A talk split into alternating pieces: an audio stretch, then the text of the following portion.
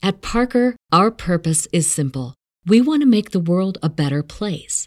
By working more efficiently, by using more sustainable practices, by developing better technologies, we keep moving forward. With each new idea, innovation, and partnership, we're one step closer to fulfilling our purpose every single day. To find out more, visit parker.com slash purpose. Parker, engineering your success. What's the easiest choice you can make? Window instead of middle seat? Picking a vendor who sends a great gift basket? Outsourcing business tasks you hate? What about selling with Shopify? Whether you're selling a little or a lot, Shopify helps you do your thing, however you cha-ching. Shopify is the global commerce platform that helps you sell at every stage of your business. From the launch your online shop stage to the first real-life store stage, all the way to the did we just hit a million orders stage? Shopify's there to help you grow. Whether you're selling scented soap or offering outdoor outfits, Shopify helps you sell. Wherever and whatever you're selling, Shopify's got you covered. Sign up for a one dollar per month trial period at shopify.com slash try. Go to shopify.com slash try now to grow your business, no matter what stage you're in. Shopify.com slash try. No, we're live. We're live now. Yeah, welcoming folks, uh, Millennial Money in the house, uh, here to talk about stocks, the market, crypto, Bitcoin bouncing back, uh, all the drama, the great reset that's going on right now, the great reset, and uh, so much more. Uh, how are you guys doing tonight? Graham, Andre in the house, how are you gentlemen we're doing? We're back in the old format. What's up, everyone?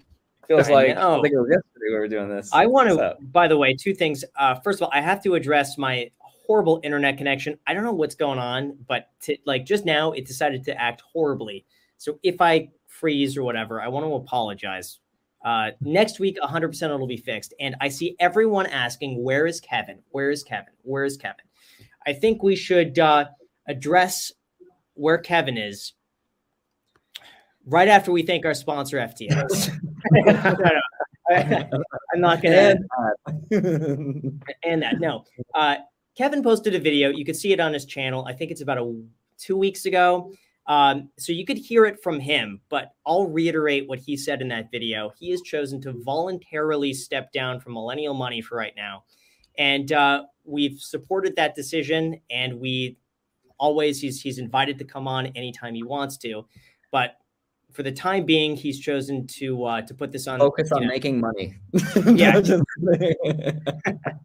So anyway, you can watch his video where he explains it. Again, he posted about a week ago, but uh, he knows he's always he's always invited on whenever he wants to. So, uh, you know, Kevin, if you're watching this, the door is always open. But for now, it's uh, it's going to be us three. Yes. So now let's talk about the great market reset explained. How do we explain the great market reset? What's going on, you guys?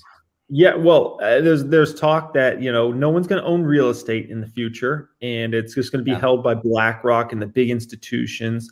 And uh, essentially, everybody's just going to be renters. And the way the real estate market's getting, it's it's getting steamy. And I don't know if this continues on, but a lot of folks are looking at it and they're saying, my gosh, you know, how can you afford a home? And, and you know, I was talking with my dad recently, and we were talking about the poverty line. And what we were talking about essentially is, if you imagine you make fifty thousand dollars a year and you, let's say you got a, a wife and you got two, three kids at home, how do you make it on fifty thousand dollars a year? And, um, you know, and then we were talking about like, imagine forty thousand dollars a year and, and with how much rents are going up now and how expensive homes are getting, you know, I think the poverty line is not the twenty something thousand they really talk about. I think it's, especially if you got a family, that's tough. That's really tough.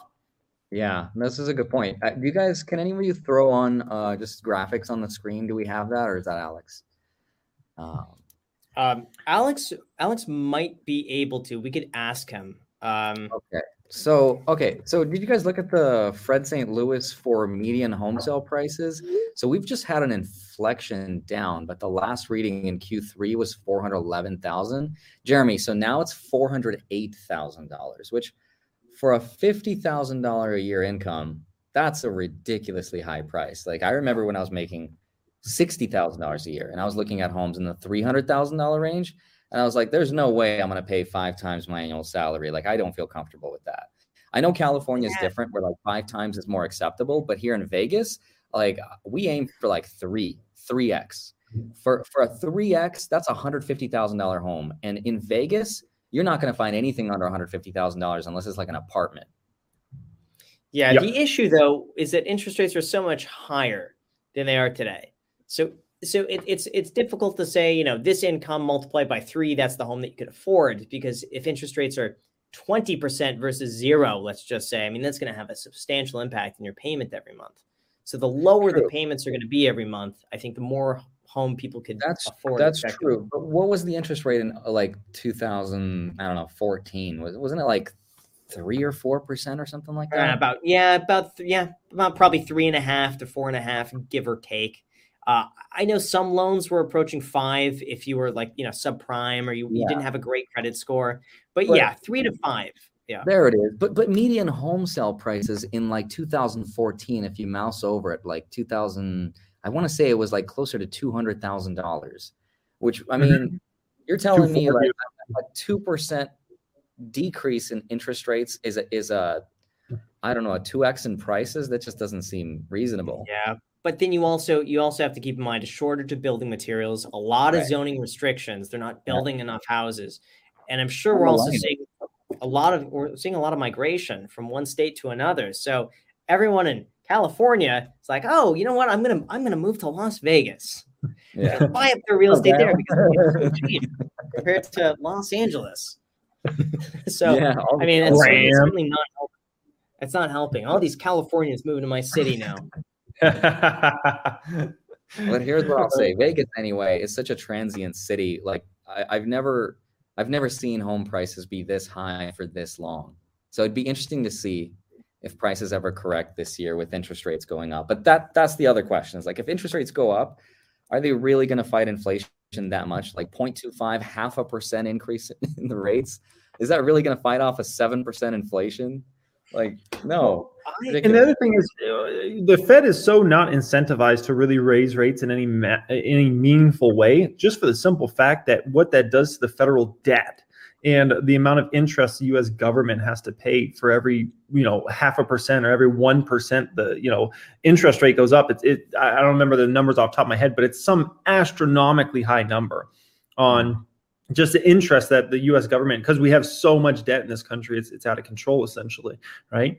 So yeah. um, that's just an, another reason why, you know, this this fantasy of like, oh, the Fed would ever raise rates to five, ten percent or something like that. It's like, yeah, that's not very likely. Let's just put it that way. Yeah, no, Jeremy, when it comes just, to yeah, go ahead. Go ahead. Oh, I just don't think inflation's going to stay this high. I've I've always no. believed that. I've always thought it's going to be worse than they expect. It's going to be longer than they expect. But to me, it's like a lot of these things, supply chain issues are, are really beginning to alleviate. Like I was reading today that shipping container costs are down thirty percent from just a few months ago. So that's great. So already shipping is getting a little bit less expensive. And the Los Angeles port is forty percent less congested than it was six months ago. forty percent in six months. I don't think it's getting worse. I think if anything, it, it's starting to get better. And I think with that, inflation is going to get... It, we can't see seven percent inflation forever. So I think the Fed is kind of kind of playing both sides here. They're trying to raise rates and look good long enough, I think, for, for inflation to start deflecting downward, and then they don't have to take as aggressive an, of an approach. That's what I think. Yeah. yeah. Um, with regards to interest rate, Jeremy, uh, if interest rates go up, do they affect small caps more than they do like large caps, obviously? So if, if rates go up, are you anticipating small caps to get hurt a little bit more? Not really. Um, a lot of it comes down to if a company is is uh, you know, more debt ridden or has to raise capital all the time or is in a position where they're going to have to take a bunch of debt out. And sometimes s- small caps are in that situation, but there's other times where they're not. Um, mm. So you, you can't really pin it like that. Something Graham just brought up about the the you know uh, container you know containers for shipping coming way down. That's something that if you want to think about, oh, there we go. I like that chart there. If you want to think about it from this perspective, right? Whoa, we got we got completely removed. Alex just, yeah. Whoa. Oh, you know what? I'm sorry. I'm, we got- I'm there. I'm not going to touch it. I was messing with it. I thought I could okay. make it better. I'm just not going to do anything. Okay. So, so yeah, something happened there. Oh my gosh. Pinch, uh, well, like, pinch okay. into it. But, if you can make it closer to me. Uh, yeah. Oh, there we go. Nice. Oh man. Okay. We're, we're up. So, um, yeah, th- I think that's something that if you're thinking about uh, from perspective of being a going from a headwind for companies' earnings to actually a tailwind, something like this is is really big, because imagine you're a company that, you know, you have to use containers all the time. Your container costs come down. Guess what? If you went up on your customers, more than likely you're not bringing back down um, your price, right? You're going to keep your price high, so which means these companies' E P S in the back half of this year could end up coming in really, really strong. As costs come down, prices stay high, they're in a position where the earnings could actually end up going up quite a bit. So I don't think that's a that's something a lot of the bears are really even factoring, and the short sellers on the market, I don't think they're even factoring this in. Um, so it goes from a, a massive like headwind to all of a sudden a tailwind behind you, right? That's, so, that's a great point, but I don't think prices will continue to increase at that seven percent rate. Let's just say everywhere, everything, wages, prices, everything increases by seven percent. I think it just lifts the baseline up, and it's, then it could stay there. Then there needs to be another, uh, another, another push for prices to go even higher, and another catalyst that would make it do that. But like, I know at least for myself, if like I, I've been operating at a loss now selling coffee because coffee prices are going up. So we're raising prices, but if coffee prices go down, we're going to see that as a time where like, wow, now we could actually make some money. We're not going to bring down costs. I mean, obviously we'll do the occasional sale, but it's a good mm-hmm. way to pad the uh, the bank account a little bit for a time to uh, you know, compensate you for all the times you didn't make anything. Yeah, it's it's like if if Procter and Gamble goes up on toilet paper and paper towels and everything, and Kimberly-Clark does as well, right? They're not bringing back down the cost. They're going to keep that price the same, and uh, they'll end up just you know uh, getting the profit. Now, somebody, uh, I, I'm going to try to pay attention to the chat every once in a while too, and, and see any questions and whatnot. Uh, somebody said, I believe we're in a, a new era that everyone in the world's going to start paying attention to what the Fed does and how the decision affect themselves. The Fed is in hot water like it's never been before. I, I'll just say this. I think the, the Fed's always, you know, for me at least being in the stock market, the Fed's always been a center of attention. Ever since I got started, they always are talking about it on C N B C, and there's certain time periods that they're talked about more. What's the Fed going to do? I think it's just because retail and more retail investors are in the market now, and the individuals are more educated than they have been before, and they're paying attention to all this stuff. I think they pay attention more, but to be quite honest, uh, the Fed's always been a center of attention ever since I st- got started in the market in oh eight, oh nine. So. Well, I was thinking about this though, you guys. So back in the seventies, when Paul Volcker was the chairman, right? When he raised rates to whatever it was, um, twenty percent was it? Something ridiculous. Yeah. Um, back then, like we paid attention to the Fed, but we didn't have social media. So imagine if you were Paul Volcker and you were walking on the street, do people really know who you are? Chances are probably not. Whereas if I saw, if like pretty much anyone, if they see Jerome Powell on the street, just because of social media, because of YouTube, because like we all kind of lightly poke fun at him. If you are the Fed chair, like you have to give in to a little bit of populism because your face is plastered everywhere. You don't mm-hmm. want to be that guy that tanks the economy. So I think times are different now, when Paul Volcker could have gotten away with it in the seventies because just there was no social media. No one knew what the dude looked like.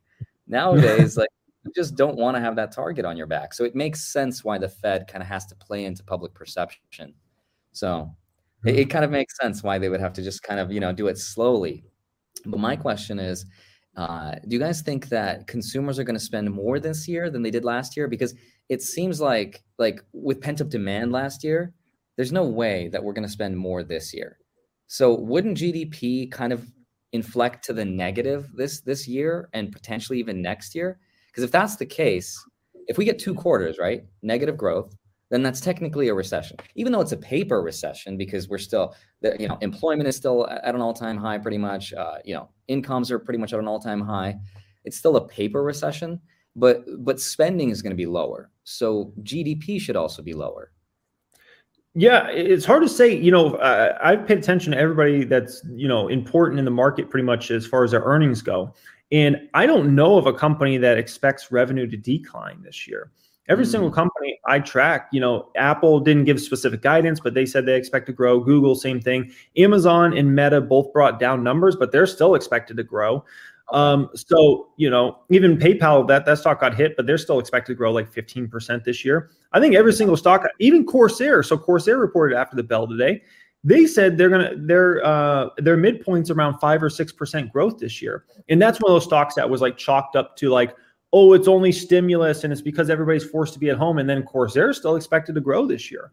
So mm. uh, yeah, I'm not I'm not totally gonna buy into the whole, you know, these companies aren't gonna grow, the economy is not gonna grow. I think it could actually be a nice growth year, especially if you have mm. things like mask mandates go away, Rona numbers go down, and uh, the economy truly fully opens up, which I think is a good uh, possibility in the springtime. If you, I don't know yeah, if you guys seen what's going on in Europe, but they're opening up big time in Europe right now. Yeah, and the jobs report that came out, when we added how much, like four hundred thirty thousand jobs, is way above expectation. I think it was four hundred thirty thousand. Yeah, so we're down to three point nine percent unemployment, which is the lowest that we've seen basically since prior to the pandemic. And if you go all the way back to the nineteen sixties, we're at the same unemployment rate we saw back then.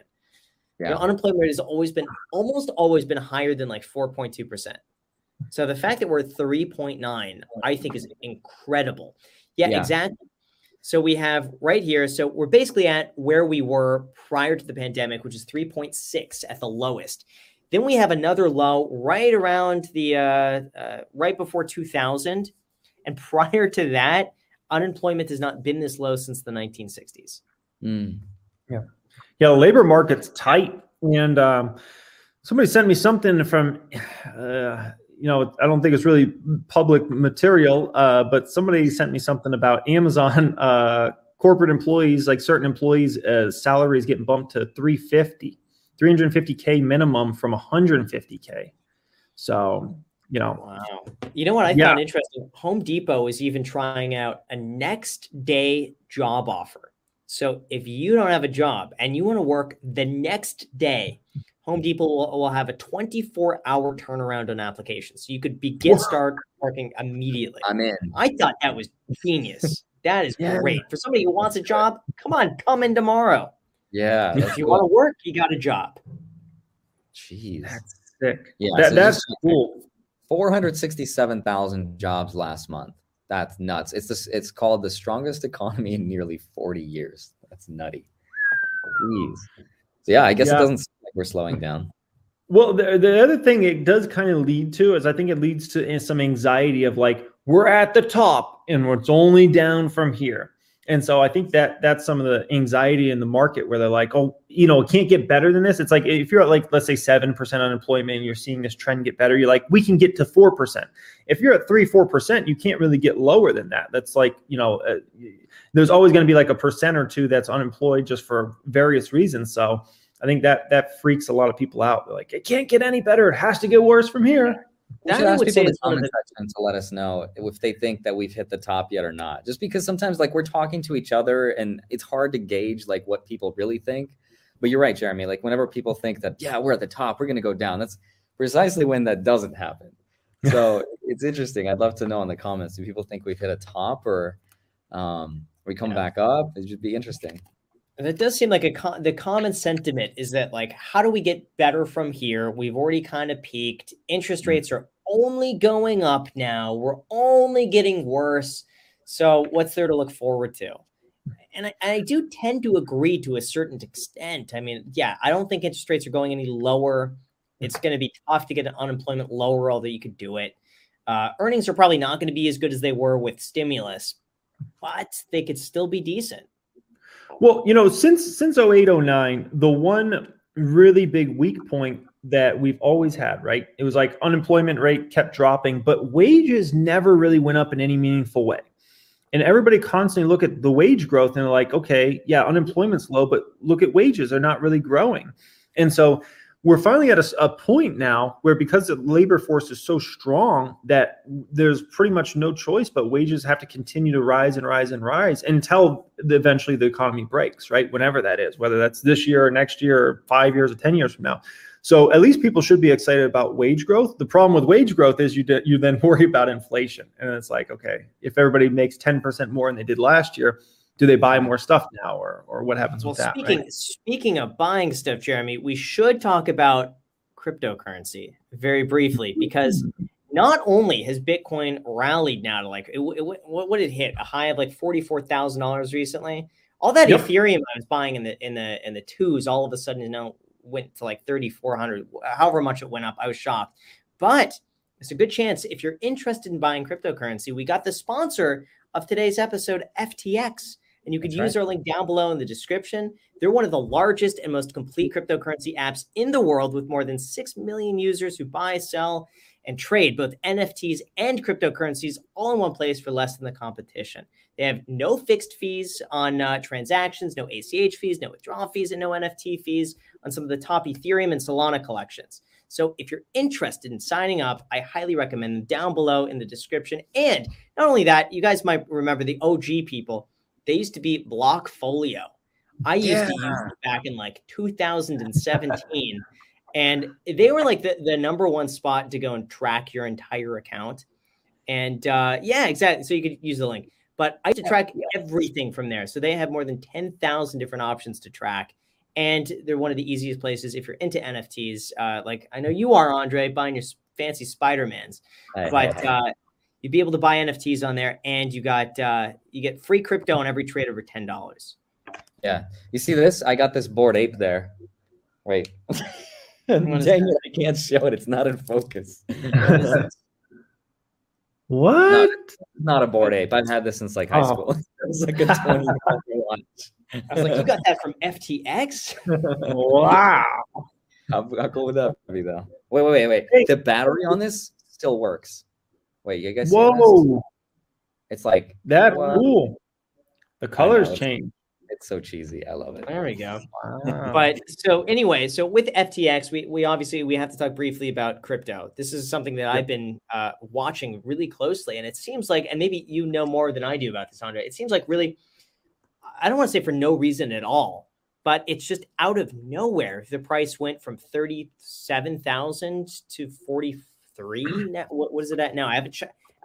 If you haven't checked in like an hour, yeah, it it seemed to correct me if I'm wrong. It seemed to coincide with when uh, who ruled it? I forget if it, I know it's not Congress. I don't think it was Congress, but uh, earnings on on um, staked coins do not considered as taxable income. So so you don't have to pay income on uh, coins that you earn until you sell. So mm. that was a, a really positive sign, because I, I at this point I really thought, like, if I'm earning money from just keeping my money staked or just put away and earning interest on it, I thought I had to pay taxes on that income, but it's not technically oh, considered income until you sell.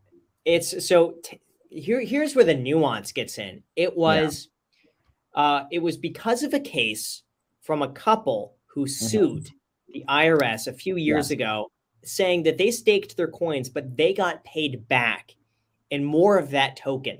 So it's imagine staking Ethereum, And, and you stake it for five years and you get back one Ethereum, one extra Ethereum. Are you taxed on that at the time you get the Ethereum? The I R S concluded for that couple, it mm-hmm. was a no until they actually realize it. Yes. I think this is going to turn out to be a whole can of worms, because not only now is not everyone's going to say that they don't know tax on it, but the I R S is going to have to set a precedent of, of what situations you could do that, what situations you can't, how they, ta- it's, I think it's going to be a giant mess. Oh, I think, I think this is good news. I, th- I think that sets, the, that is the precedent that does tell people I'm not, I don't have to pay taxes on my, on my earned coins. Like, that makes sense. You don't pay it until you sell it. Uh, I yeah. just think the biggest flex is suing the I R S. That's B A. That is B A. Suing the I R S. Dang, man. Yeah, and it was over a three thousand dollars bill. You would think that the that the legal fees would be twenty thousand dollars for doing that for three thousand dollars. But you know what? To to prove a point, I think they did quite a good job at that. But Jeremy, I mean, in, in terms of your point, though, let's say we we're talking about a dividend.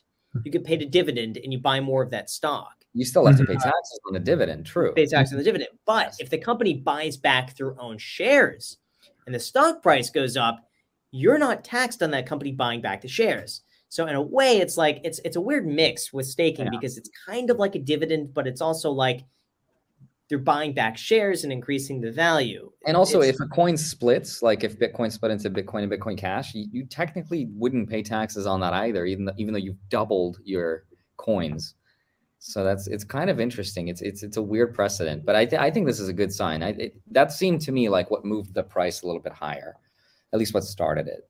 Everything else, it just seems like it's trading on technicals. It's constantly up and down, but like nothing fundamentally changed, at least not that I've noticed, but I don't know. Yeah. I, I mean, uh, Bitcoin bottomed. It was just a few weeks ago. It was thirty-three, if I recall. Yeah. yeah. And, uh, I've just been buying consistently every single day. Just like I go in and buy buy the S and P five hundred, I go in and I buy fifty-fifty Bitcoin, Ethereum. Yeah. And um, yeah, I, I was actually kind of, now I'm kind of upset. It's always when the price goes up, I'm upset I didn't buy more. When the price goes down, I just keep buying. I just, I ignore it. But uh, I put in uh, an extra one hundred thousand dollars into it when it dipped to like thirty-eight or something. Something like that. Yeah. Yeah. The, the difficulties, there's no telling though with that. Like you could drop in one hundred K and it drops to twenty-nine. Yeah. And, yeah. Wow. Gotta, gotta buy the dip of the dip. Until you run out of money. Yeah. The funny thing is every time, every time Bitcoin flips and, and does a nice, uh, a nice run, like I always get sent something. Like somebody sent me one today. It's like Bitcoin's going to two hundred K by the end of this year. It's like every, every time, man. I feel like people jinx, jinx it by doing that stuff. It's like, if it's going up, just, just don't say anything. Don't say one hundred K. Don't say two hundred K. Don't say five hundred K. Just, yeah, just it's so it crazy, man. Like it, it, depending on what time you choose to say it, it, you either look like a genius or like an idiot. Like mm-hmm. I remember making a, a video about SafeMoon, and at the time people were like, "Oh yeah, Andre, you're you're right. SafeMoon, people should be careful." And then it shot up to like a ridiculous price. I don't know if you can uh, throw up a SafeMoon graph on on the screen, but it shot up. And I had a couple of like YouTube content creators make videos about how I'm so dumb and how I shouldn't have. You made a video about telling people to be careful about SafeMoon. And now I look back at my SafeMoon video and people were like, wow, this guy's a genius. So it's like, you're a genius one day and you're an idiot the next. It's just, that's just crypto and that's just how it goes. But Wait, hey. But Andre, you're telling me I missed out on a two hundred seventy-seven thousand percent return? That's what you're telling me? On what, SafeMoon? Yeah, that's what it said. two hundred Coinbase says two hundred seventy-seven thousand percent, man. How did I miss out on that? Oh. Because where are they taking the measurement from? Zero? Pretty much. It's like the first day of trading when it was worthless. Yeah, like no kidding. It's going to be up two thousand percent.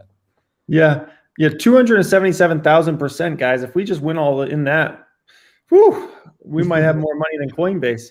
Hey, hey, we make millionaires out of billionaires. That's crypto in a nutshell.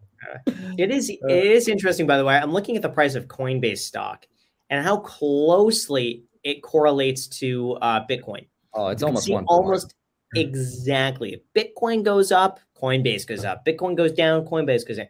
I've yeah. never understood why the two are so correlated. So there we have Coinbase. And if you do a one-year chart, take a look at that. Get a good image of that. Just take a mental s- snapshot of, of Coinbase. Then look at the one-year chart of Bitcoin. It's going to look exactly identical. This never made any sense to me because I'm thinking if Bitcoin's going up, people are just as likely to keep buying Bitcoin as they are when it's going down. Look at mm-hmm. that. It's the same thing. We have the same peaks, the same lows, the same everything of this. Yeah, because every asset in crypto follows Bitcoin. So it kind of makes sense. Most of these companies are deriving their profit from Bitcoin. So it kind of makes sense that it follows it so much.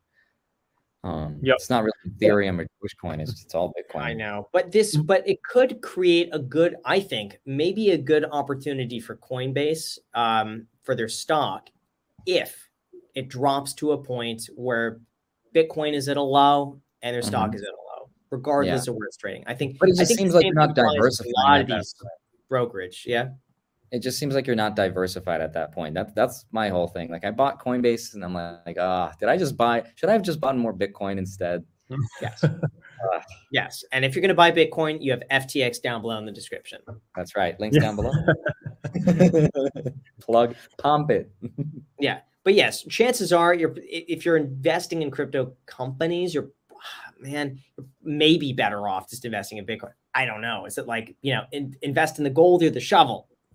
Yeah. Only time right. is going to tell well, on that. Yeah. The way I see it is, is uh, you know, there's only really two crypto companies I track. Uh, one is Voyager, which I own that stock. In Voyager, I expect that to like one point five x whatever Bitcoin does. So if Bitcoin goes up, I expect it to go up like one point five times. If it goes down, one point five times down. Uh, Coinbase, I will say with Coinbase, although right now it's obviously very, very closely correlated to Bitcoin price, longer term, Coinbase could break out into its own thing and kind of do its own thing, not just because of all the different crypto opportunities, but like, you know, uh, N F T marketplace and those sorts of opportunities. Short term, the stock market's not going to appreciate that. I don't even think hedge fund managers have any clue like what N F Ts are or how that works or how a marketplace would work or anything like that for F T X or anybody that's doing this, right?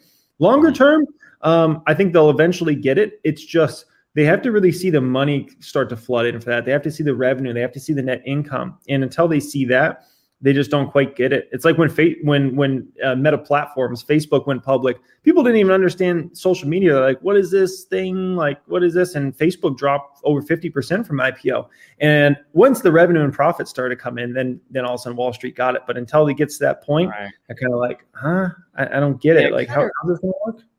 Kind of reminded me of my career as a real estate agent, and people always thought if the market was down, that was bad for agents. Oh, the market's down. That means uh, you must not be doing that well. But truth be told, we all we really cared about was uh, was just transaction volume. I mean, sometimes when the market's down is some of the best times because more people are buying and selling, and, and you make money on those transactions. And with Coinbase or or F T X or really with any of these exchanges, it's not so much as the price high or low. It's how many. What's the turnover every twenty-four hours? And the more turnover, I think the better it is. So at so, some point, I think that's got to be reflected. When it comes to explaining the great market reset, do you guys think that now is a good time typically to buy some real estate for anyone looking? Graham, you want to take that one? Say it again. Andre's asking if it's a good time to buy real estate right now. Yeah. Is now a good time to buy real estate, or do you think that people should be a little bit more defensive and save a little bit more? The hard part is just finding a deal. Um, that that's always been the, the biggest obstacle with finding with finding good real estate. And that's something for me, even I remember like two thousand sixteen, it would take me like six months to find one property that I was confident in that I could make money from it. Now it's that much harder. So imagine trying to look for, you know, a needle in a haystack. It not every property is going to make a good investment. You got to be really careful with the numbers, but I think long-term locking in a rate now, it seems like that that's the current trajectory. A lot of people want to get into real estate now because they're like, interest rates are going to rise, so I better lock one in now. It's better for me to right. buy now. I mean, I wouldn't be surprised if real estate prices were to soften. I wouldn't be surprised if more inventory comes on the market. They got to build more homes. And builders, they're they're they're like frothing at the mouth right now for just basically more material. Because as a builder, like you want to take advantage of that. And if you don't capitalize on this now, You, you might miss the opportunity. So I wouldn't be surprised over five years as more inventory comes on the market. I don't think prices can continue rising, but I, I do think there are good opportunities. I think the biggest opportunity is probably for landlords because mm. rents are only continuing to go up. That's going to be yeah. the, the next, it's, forget this housing crisis, you know, for, forget prices going up for, for home values. I think over the next year, it's going to be rents. That's going to be a major issue for so many people. Because the fact is we can't have housing prices be up thirty-five percent without rents increasing somewhat of a proportional value.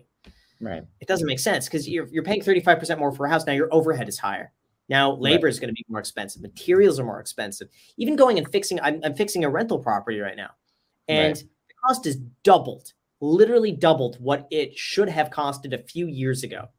So I'm wow. paying double on a renovation. I can't rent it at the same price I used to because then it wouldn't make financial sense. Then I may as well just sell it.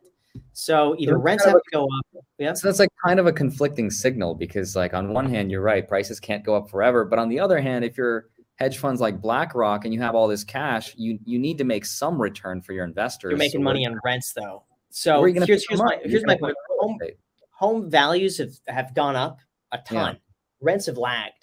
So we're going to see rents catch up to where home prices were. A lot of rents are probably lagging by about one to two years. So whatever we see in values, give it another year for those leases to expire. Sometimes two years, leases expire. People renew their leases and they realize all of a sudden, and landlords realize that uh, it's costing them more. Insurance is more. Property tax is more. Everything is more. So Jeremy, that has to get baked into the cost of the house. What's going on, man? Well, okay. So I, I just got a thought when you, you guys were talking about rent skyrocketing. I wanted to see my original apartment that I got in two thousand eleven. I wanted to see how much that apartment is now. So I rented that uh, for seven hundred fifty dollars a month. And that included, I think, trash and everything. One bedroom apartment. Uh, back then, it used to be called the Metro at Zanjero. It was right by Cabela's and uh, Westgate in Arizona. People from Arizona will know what I'm talking about. But anyways, I just looked at it now. one thousand six hundred dollars a month for that same apartment. Wow. Oh, you know what I mean? Like, like when I moved in there, when I got the when I got the job at Quick Trip, and I was making like forty grand a year, I could live there comfortably and save money and invest some money and everything like that, right? And um, like now, I just think about it, and I'm like, oh my gosh, like how would I even have afforded that place or had any money to, to put to the side? It would have just taken it. It's crazy, man. Jeez. Yeah, it's, it's sad to know that people now are competing with hedge funds. Like that's not fair, but that's just the they're not. I, I don't know. People always get upset at me when I defend a defend a hedge funds. They're not bu- they're not buying a lot of the houses that are on the market right now. They're they're buying huge lots of properties. And you know, even though you, you could argue that hypothetically those homes could have been sold off individually, most of the time they were never for individual sale. And uh, most of the time they, they were either built in large communities that were meant to be resold, or they were always purposed as a rental. So if anything, I'll, I'll be, and I could be totally wrong here, but if anything, I think that they would uh, have probably a higher standard of uh, habitability than a lot of small landlords would. And again, I'm just, I'm, that's, that's probably more so a guess of just observation, seeing like large man- management companies versus mom and pops. Seen a lot of mom and pops. They just they're they're horrible. They'll just let anything break. They don't want to fix it. They don't want to spend the money. They do the cheapest repair. Uh, the management companies are usually pretty on it because they have to be, because they could get sued. At Parker, our purpose is simple. We want to make the world a better place by working more efficiently, by using more sustainable practices, by developing better technologies. We keep moving forward. With each new idea, innovation, and partnership, we're one step closer to fulfilling our purpose every single day. To find out more, visit parker.com slash purpose. Parker, engineering your success. What's the easiest choice you can make? Window instead of middle seat? Picking a vendor who sends a great gift basket? Outsourcing business tasks you hate? What about selling with Shopify? Whether you're selling a little or a lot, Shopify helps you do your thing, however you cha-ching. Shopify is the global commerce platform that helps you sell at every stage of your business. From the launch your online shop stage to the first real-life store stage, all the way to the did we just hit a million orders stage? Shopify's there to help you grow. Whether you're selling scented soap or offering outdoor outfits, Shopify helps you sell. Wherever and whatever you're selling, Shopify's got you covered. Sign up for a one dollar per month trial period at shopify.com slash try. Go to shopify.com slash try now to grow your business, no matter what stage you're in. Shopify.com slash try. Have you increased any of the rents on your um, tenants? Uh, there's yes and no. There's one tenant who's moving out, uh, who's, believe it or not, moving to Texas. Yeah. And so that one, that one I've not, I, I've raised the rent, uh, but only because it was so low to begin with. So I have to, to, to some degree. But what? Now that it's going to be vacant, I'm going to re-rent it at market value minus like five percent. What's your highest rental monthly, uh, I guess, price for any one of your properties? Like, what's the highest you charge monthly? fifty-five hundred a month. And even that. How much? Uh, what's even the property value? Uh, property value. Well, here, my cost basis is so low. That that place I bought for five eighty-five, and I oh my god, like, I spent I spent like two fifty fixing it up. Now it's probably worth between one one and one two, and the rental rate is probably worth more like sixty-five, sixty-seven fifty. I got a That's great amazing. tenant in there. They're aw- they're awesome, but yeah, that's crazy. Yeah, fifty-five hundred in Vegas, man. That'll get you a mansion. That's for sure. Yeah. Yeah. Won't get you as much as it used to be able to get you back in the day. Actually, I don't even know. You might not be able to get a mansion for fifty-five hundred. You might have to go over eight thousand now. fifty-five hundred for fifty-five hundred now, you can't get anything decent for fifty in Vegas. Wow. It's crazy. Wow. You used to be able to get like a sick house in like Seven Hills for like yep. fifty-five hundred, six K. Not anymore. Not anymore. Yeah. Back this is in my day.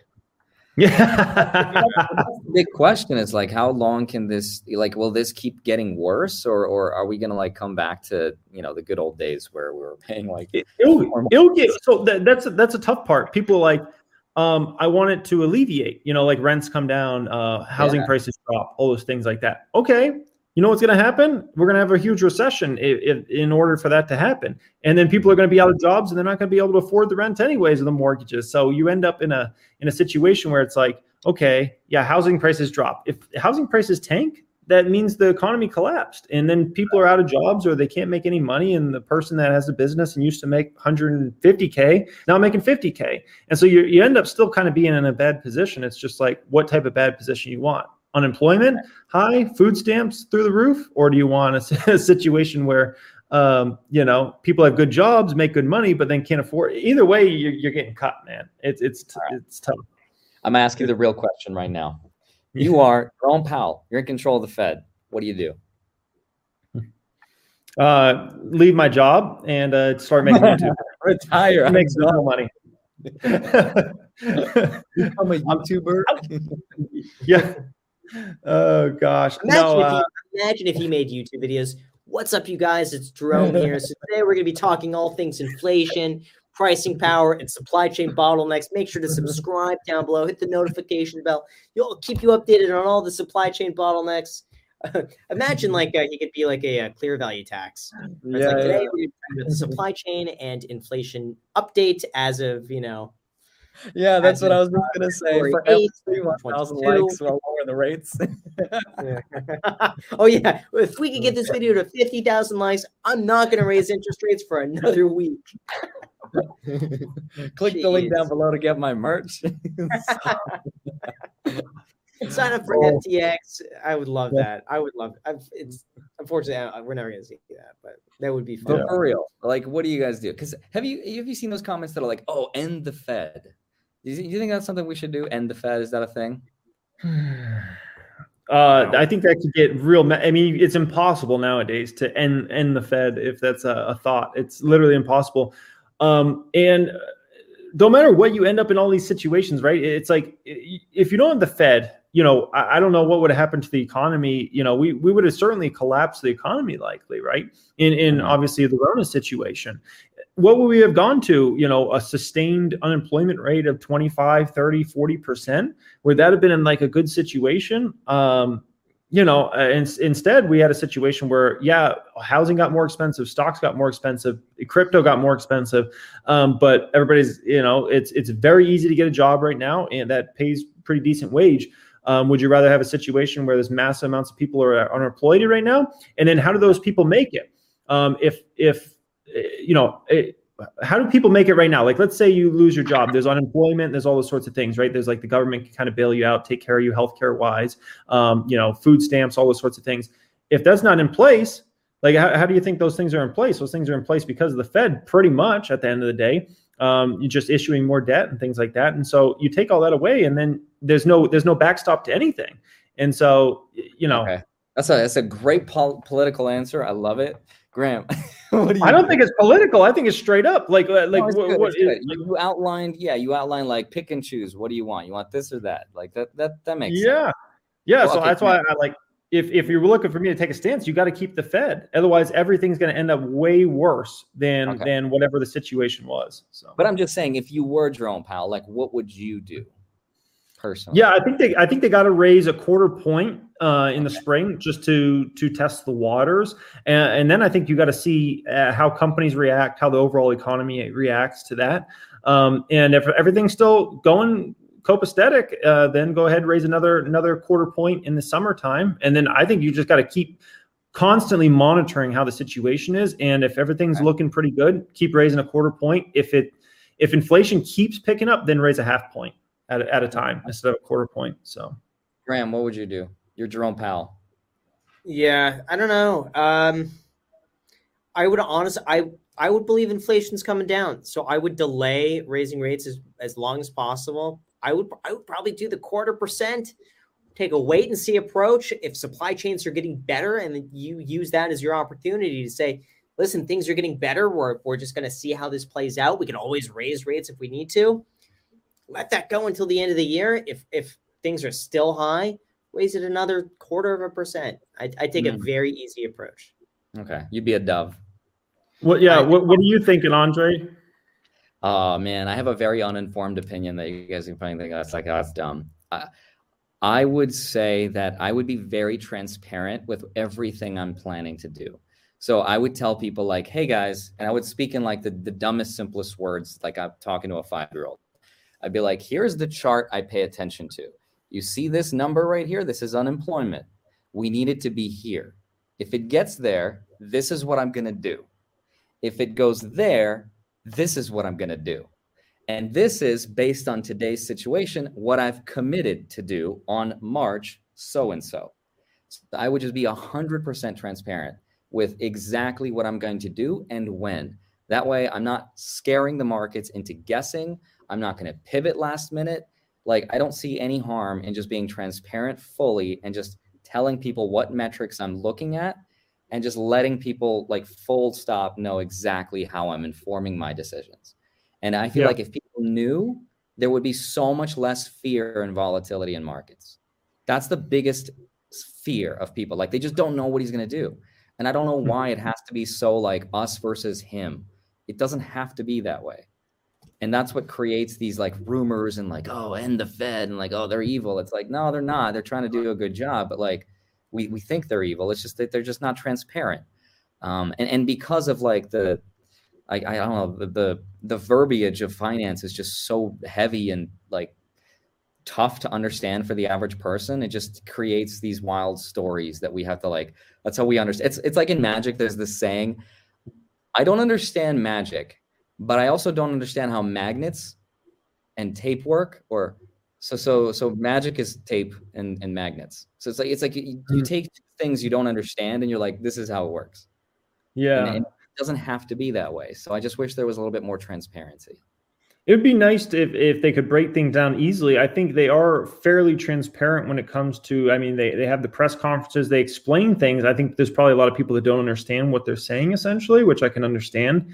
It'd be nice if they could break it down in a simpler manner. But yeah. also, it gets very hard to for the Fed to forecast what they're going to do, let's say, six months from now, or even three months from right. now, or especially like a year from sure. now, because sure. the economy is so dang complicated. And but you have so many moving parts.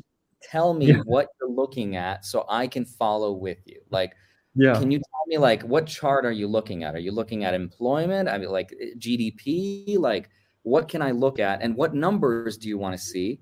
And if you see the number you want to see, what will you do? Like, let me know ahead yeah. of time what the guidance is. And that way we can all be on the same page. And even if then he does something different, at least the market will be like, oh, well, I, it makes sense. Things changed and whatever, but like, we're not guessing. Now it's like, you remember those like dots they leave on the Federal Reserve? It's like, well, this person votes here and these person, it's like, why is it so complicated? Can we just all come together and agree on like based on this thing? That's silly. Yeah, it would be nice for them to break it down. That's why I think I appoint Graham Stephan to be the next chairman of the Fed. Congratulations, Graham. You're going to break it down simple for the people. The people's yeah. Fed chairman. I just, I just don't like how it's become a political uh a political kind of tactic of, of playing both sides. And uh, it would be nice to to feel more comfortable that they are a neutral party, but um, you, you never know. And that's where I think a lot of people find some hesitation in the Fed. Mm-hmm. But then, yeah, yeah that, that's what creates these crazy stories and conspiracy theories of like, is he on our side or whose side is he on? It's like, uh... Yeah. Uh, I, I have a friend, he used to love Jay Powell, but then he went skiing a week ago and he put on his Instagram story that he said, Jay Powell's not his friend anymore. And he was very sad about it. And um, yeah, so. But, but it's crazy to me that like people are like, I know I, some people say like, oh, well, you know, Jerome can't make it so easy for investors to know where markets are moving. But it's like, the stock market is not the Fed. Like that's, it has nothing. I mean, it, it does really, it does, unfortunately, but like, at the core of it, that's not what drives company growth and profits. It's it's innovation. It's creating things, and and so it's it's crazy how disconnected we've gotten from actual creation and innovation, and just like what the Fed says. It's yeah, a hundred percent. It's a Fed obsession. I, I got an interesting thought for you guys, and and I, I can't remember who brought this up recently, but it's in regards to real estate market, because obviously we're in a hot market. And I know earlier we we're talking about what happens with real estate. Can it stay hot like this? And they were saying, okay, let, let's imagine a scenario where the Fed continues to raise the Fed funds rate. Let's imagine a scenario where mortgages, uh, mortgage rates continue to climb. Let's say another percent or two percent over the coming years, right? Yep. They're saying that could make us into even a worse housing situation, because no one's going to want to leave their mortgage, because almost everybody that's got a mortgage has likely refinanced at twos and threes. And if all of a sudden you get out of that mortgage, go buy another house, and you're at a four or a five or a six, a lot of, that, a lot of people just wouldn't want to do that, right? Um, and so that could make the uh, supply situation for housing even worse. You guys got any thoughts about that? Hmm. What do you think, Andre? Uh, this is what creates those conspiracy theories that's like, whose side are they on, really? Do they want us to like afford houses, or do they want to stay in houses forever? And I, I don't know. It's a, Um, I, I, like I said, I think trans, just be transparent, just tell people the guidance and what things you're looking at. And I, that way people would know, but maybe that's a very naive answer. And I don't know what I don't know. So, yeah. Yeah. It, I mean, at the end of the day, I think when, once you start to understand the complexities of the global economy, I think you start to be humbled a bit and, uh, start to realize, oh, this, this crap's a lot harder than, than it looks like. Um, yeah. cause you, you, you bring that. Well, like literally say this, just say that. Like, hey guys, we didn't do what we said we would, even though you expected us to, because the economy is really complicated and we can't po- predict geopolitical conflict nations. Like people would understand. Am I, is like is that a naive way of thinking? I, don't know. I think I think when you're in a major position of power, you, you never want to say that. Imagine if a presidential candidate came out and said that. They're like, I oh, sorry guys. Guy. I would vote for that guy so yeah. bad. You wouldn't understand it. No big deal. Just tr- just trust it. Too complicated. yeah. No, no, no, no. A dude that says, I don't know the answer to that. How often do you come across a person in power who's humble enough to say, I don't know the, the answer. We're going to try it's our true. best. And that, that's that why those people never win elections, Andre. Mm-hmm. Yeah. Is it though? Yeah, I'm pretty sure. A politician said that and was like that. I don't remember. I don't they know. Don't I feel like people want midterms. That's a problem. I think just people want easy answers, and they and they want the confidence. If you go mm-hmm. in with the confidence and an true. easy answer, oh yeah, inflation's going to go down into the year. True, true. true. I'm not it. saying use that strategy necessarily for running, but if you are sure. in power, is is it so wrong to just say like, hey, listen, we're doing our best. We don't know exactly what's going to happen, but based on what we do know today, this is what we're going to do. It's like yeah. okay, makes. Yeah, no, one hundred percent. But no, I, I think you guys avoided my question there. Uh, I'm asking, you know, if you think the real estate market can be hurt essentially by rates going up, or do you think that's a really a, a non-factor? Like, let's say mortgage rates are two percent higher at this time next year uh, than they are currently. Is are we in a situation where that hurts the demand, or excuse me, the supply of homes out there? Because a lot of people are like, I'm not moving because I can't move because the mortgage rate I would have to pay on my new property is so much more expensive than the current one. Right. Well, that's a good question. Yeah. Uh, well, a lot of people thought that when, uh, gosh, when was it? They had like two thousand fifteen, sixteen, when rates bottomed and everyone was locking in these like three percent mortgages. We experienced uh, a shortage of houses on the market because people did not want to leave and get rid of that mortgage because they locked in for thirty years at three percent and rates are now four and a half percent. They're like, well, if, if I sell this, then I'm getting a four and a half percent. That's a bad deal. So you had a lot of people either choose to stay uh, or they would rent it out. Mm-hmm. So I think either way, I mean, it's probably it's probably not good for housing prices, but it's it's good for homeowners and landlords. Yeah. It probably won't force people to sell, right? If anything, they'll just stay in and probably not want to buy anything new. Correct. I mean, if usually... With- The average person anyway stays somewhere between eight and thirteen years when they buy a house, mm-hmm. depending on the area. Kind of gets yeah. to my, my my bigger point there, Andre, is we have a a, a supply problem of homes. If you're mm-hmm. trying to buy a home right now, um, it is incredibly hard because the, the the supply is so low right now. There's so few homes in the market, and if you raise interest rates more, mortgage rates. people are even less incentivized to move, which creates potentially the situation of, of supply even worse. So, yeah. man, messy. It seems like, it seems like the only way that I guess people would be forced to sell something is not necessarily with interest rates going up. It's it's more so like not interest rate fluctuation, but more so incomes disappearing or jobs, you know, unemployment. Interest rates have less to do with people's, I don't know, decision whether to move or to buy something new. I feel like if it makes sense for them, if, if four percent makes sense for you and you found your dream home and you found a good deal, they'll buy it. But with, yeah. with employment and incomes, it, that just seems like to be the thing that affects people the most. So I don't see prices coming down either. Yeah, let's talk yeah. briefly about earnings, because we had some interesting earnings today. And uh, Jeremy, mm-hmm. I'm sure you have a lot to say about earnings this week, because I've been watching Enphase. That's been a company that I've been invested in now for over two years. Had a blowout. I couldn't believe it. Uh, I was, I was, I, I nibble every now and then on stocks that have been hit hard. Enphase is one of them. And now in the after hours, it's up fifteen percent. Wow. It's, it's strong numbers as a solar company. Yeah, Enphase. You can see wow. after. I feel like I've heard this name before. I think somebody pitched me the stock on the show before. Somebody what? I'm pretty sure somebody pitched me the stock before on this show, and I asked them a lot of questions about it. Yeah, so. Well, listen, it's a, it's a. I think it's a good long-term hold. You want to play over five, ten years. I like Enphase, and that's been one of the few stocks that I've. Again, you know, I, I try not to buy individual stocks right now, but that's been one of the few ones that's uh, you, you buy every now and then. If the price is down, you have a little extra cash. You're like, what can I do with it? You buy a little bit more. I, I love it, Graham.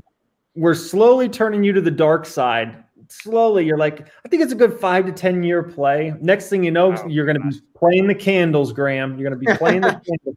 All right, so this is going to go up for ten minutes here, and then we're going to sell, and we're going to buy back in four minutes later when it hits this line. No. Look at this R S I level. It looks great. It looks like a setup for a Fibonacci sequence. Oh, gosh. This, this is too good. No, th- that's good to know. In Chipotle, uh, Chipotle had nice earnings, I saw. Uh, I don't know if you guys saw that one. It, we we ate Chipotle last night, and I thought, man, instead of eating Chipotle, we should have ate ramen noodles and put our money in Chipotle stock, because Chipotle went up even more, which Chipotle is one of the most simple stocks. And if you look at its performance, I don't know, Alex, pull up the max chart for Chipotle if you don't mind.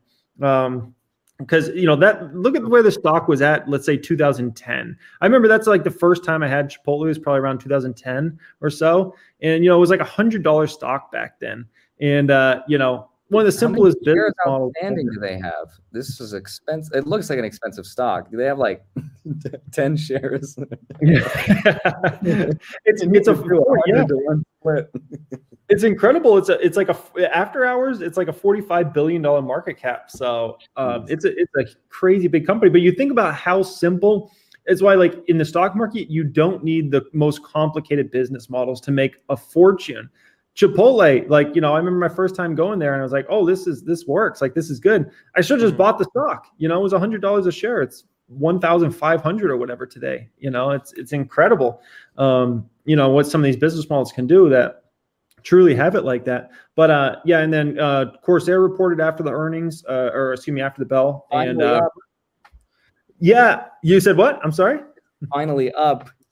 Well, oh, on what? Finally Corsair? Up, yeah. Corsair, yes. How'd you go up on Corsair? I thought you were down. It, but today it's up six percent. No, the stock. Oh, the stock oh I thought. Yeah, no, but Jeremy, it everyone lost money in Corsair. Yeah, everyone no, yeah, yeah. That, was, that, that was not a good recommendation. I was like, I was like, how are you up? I was like, I thought maybe you like did a, a million dollar buy-in at like eighteen the other day or seventeen, and I was like, I'm gonna dollar cost average my way to zero. That's my strategy. Yeah. Oh gosh, but yeah, Corsair had uh, really strong earnings. They beat by fifteen million dollars on revenues. They beat by ten cents on E P S, and uh, they guided for just slightly better what analysts were expecting. So uh, really happy with the Corsair numbers. Stock was moving up nicely after hours, and then all of a sudden somebody dumped a ton of shares all at once after hours, like in within a minute, it went from up like almost seven percent to down twelve percent in like literally a minute. It was incredible. Uh, and then it came bouncing back. It, it showed resilience and it finished after hours at two percent down. Why is T T C F down fifteen percent in the last month? Was that just the whole small cap destruction thing? Yeah. Like, well, that's yeah. Everything. Yes. Yeah. Almost everything kind of got destroyed. Um, the, the chef and just about everything, uh, you know, the Russell, for instance, uh, as of this is about a week and a half ago, the Russell was in bear market. I don't think a lot of people picked up on it, but the Russell was down uh, about twenty-one percent, which over twenty percent, you're in a bear market. And so the Nasdaq didn't quite hit bear market. The S and P was far from bear market and the Dow was far from bear market, but the Russell hit bear market. So the small caps just got hit really strong. And I think this earnings season is going to be really important to watch the smalls, because if the smalls start to come back, that's going to likely signal that uh, we're we're close to the bottom, or we've already reached the bottom, because this is how the market always goes. The smalls, the more, the more speculative stocks get hit the first, and then, you know, then the mids get hit. Then the last gets hit is what just got hit recently, mega caps, large mm-hmm. caps, PayPal, Amazon still five hundred dollars, six hundred dollars off fifty-two week highs, uh, Meta platforms, all those, Square, big caps have gotten nailed. And um, coming out, the first thing that starts to prosper is the small caps. And so if we start to see some moves up, you know, uh, I think that's uh, bullish for the overall markets, but We'll, we'll, we'll see what so, happens. But. Jeremy, the video that you and I did together, I threw out a really interesting statistics uh, statistic for people that, that I think is kind of relevant, which is um, of the uh, between eighteen sixty-nine to two thousand eighteen, there were thirty recessions. Okay. Yeah. Of those thirty, sixteen of them had a positive stock market return from when they started to when they finished. So it's incredible. Isn't it that you can be like a brilliant macroeconomist, and even if you knew one hundred percent by looking at some indicator that there was a recession, even if you were right, the odds of you losing money is less than a coin flip. Yeah, it's or, yeah, it's more. My bad. More. Yeah, yeah. That was a great thing you brought up in that video, Andre, because, you know, automatically you'd say recession. That means yeah. stocks. Pull my money out. Everything's going down. Yeah. Mm-hmm. Yep, one hundred percent. Um, a lot of times it has it has to do with what actually happens in that recession. How bad does it get? How accelerated does it get? Um, you know, what's the current financial system? You know, uh, financial si- situation with the financial system. One of the reasons oh eight, oh nine got so ugly wasn't just because jobs were lost and and housing prices skyrocketed down, but because, you know, the whole banking system nearly collapsed. We had several of the biggest financial institutions in the world go down completely, you know, yeah. insolvent. And um, that that's why that one got so ugly and so nasty. And I think people automatically expect that to happen the next time we have a recession, a real recession. And, um, you know, that doesn't mean that has to happen at all. Uh, I think that's what yeah. people miss. And then when you got Jer- guys like Jeremy Grantham and, and some folks like that, super bubble, we're going to fall eighty percent. You know, yeah. I'm not and, saying and, it's, not, it's not possible, but it's just. Yeah, but, but I think the most important context to to walk away with here is that when guys like Jeremy Grantham are talking about this, uh, they are in a f- crazy different position with their billions of dollars in in a way that they can try to use the like macro economy to predict and try to move money out of the markets. Because if they lose, I mean, if they miss out on, let's say if they were wrong, right, and the market goes up twenty percent. If they miss out on a twenty percent gain, who cares? They still have billions of dollars. But I think for the average person who's saving for retirement, trying to use the macro economy to time the market in and out doesn't make any sense. Like it, it's not yep. worth losing the upside for just because you're afraid of a little downside. But if you're somebody yep. who already has a vast fortune you've accumulated over your lifetime, that that's enough to last you for twenty lifetimes, like some people are, it's okay to to just sit out of the market for a couple of years. Who cares if you miss a thirty percent run up? You still got millions. Your life's not changed. Yeah, yeah but aren't they managing money for aren't they manage a lot of these guys are managing money for other people. True. But I'm yeah. just talking about the difference between super wealthy individuals and like the average person who's trying to time the market, who's still accumulating wealth. I don't know. I, I don't think it Matt like if if not timing the market works for one hundred dollars the same as one hundred million. I don't know. I, I just I pretty much, yeah, I, I pretty much agree with Graham. I think there's a couple things that I think people don't realize with with folks like Jeremy Grantham and maybe others that make, you know, these crazy, you know, super bubble comparisons and, you know, we're going to crash and all those things. One is I think uh, some of these guys really think about their legacy. And uh, they want to be that guy that like called it, right? Like, oh, I told you it was going to skyrocket. Like, think about Michael Burry. He made the housing market call, and now he's everybody knows Michael Burry that's in the financial markets. Like, oh, that's the guy that called the housing bubble. He had a movie made about him, Big Short, and and yeah. people think about that from a legacy perspective, right? Um, second thing is, you know, with somebody like a Jeremy Grantham, uh, he's a strict value investor with value stocks. And so somebody like him can become very, very jaded in this sort of market like we've had over the last decade plus, where he sees, you know, what's happened with Netflix and Tesla and Amazon and all these innovative companies that have prospered. And you could begin to, you can become very, very jaded. Um, you know, even if you look at something like V T, right, which is um, total star, stock market index uh, worldwide, right? Um, you know, something like that's barely doubled in the past decade plus. Meanwhile, you've had these uh, tremendous companies, you know, uh, five X, ten X, fifteen X, twenty X their stock prices. And you could become very, very jaded, very, very fast because you're like, oh, why is everybody else making so much money and I'm not making money? And so I think that's just another factor to think about. I'm, I'm not sure how you disagree with me, though. You were like, I did, I agree with Graham. Chocolate is great. But like, you didn't address yeah. what I'm saying. I'm saying there's a huge well, difference between someone trying to sit out of the market who's got tens of millions of dollars. If that person yeah. does not get thirty percent upside, it doesn't matter. They've got thirty million dollars in their bank account. For the I think average, it depends. For the average person who's still accumulating for retirement, it does yeah. not make sense to try to sell out and wait. It does not make sense. Yeah, I agree with the second point, uh, Andre, but I disagree with the first point about it, it doesn't matter because, you know, it, it's in it's subjective to what the person thinks. I understand your concept of like it doesn't it's not going to change their financial life. But for a lot right. of people, it, they want to continue to climb. Right. They, they it you know, making another ten million dollars is something that keeps people really excited. So, you know, I, I, I agree. Though, if if I if I had one hundred million dollars and that was more than enough that I would ever need, I'd right. play it safer. I wouldn't be one hundred percent in the S and P. I'd probably be sixty percent S and P, thirty percent in something else, ten percent in something that, you know, sure, I'm not maximizing returns, but also during a drawdown, I'd much yeah. rather be down fifteen percent versus forty percent. So maybe that means I'm holding bonds. Maybe I'm not maximizing things as much as I could. So th- that that's my only thought. You get to a certain point and it's more about preservation. That's my point. If yeah. you have vast fortunes of wealth, you're at that point preserving it. And it doesn't matter what the market does because you're still taken care of. And I'm not saying there's not a happy medium in between. I'm not saying leave it all in cash and just never invest. But again, fundamentally different moves for someone who's got millions versus somebody who's still trying to make millions. Yeah, I, I can understand that concept. Uh, that's a good point, Andre. Um, Yeah. So, you know, you guys making any moves out there? Anything, you know, you're just kind of just the normal plan. Mine is juicy. I'm buying S and P five hundred, Bitcoin, and Ethereum. Oh, and then I'm still buying international. So, uh, so if I'm invest, so for every three, four thousand dollars I buy in the, the S and P, I buy about eleven to twelve hundred dollars of international. Wow. And I'm just, I've just been doing that because I got to beef that up. That that I've always been underweight on that. So I I, I just want to get international like ten to fifteen percent of my portfolio. Graham, is that inspired from like the three uh, three fund uh, portfolio?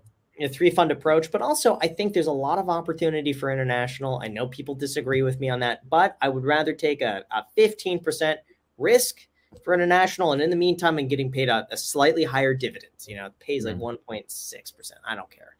But uh, yeah, that's cool. May as well. Good diversification. That's the way I see it. For me right now, I'm just like, I felt like I, I kind of went fifty-fifty stocks and index funds. And now I want to get that more so to, you know, eighty percent index funds. I want to get a little bit more international. So I'm just trying to like balance things out so that it's equal. That's yeah. what I would think. That's cool. Jared, and Andre, normal, normal stuff for you?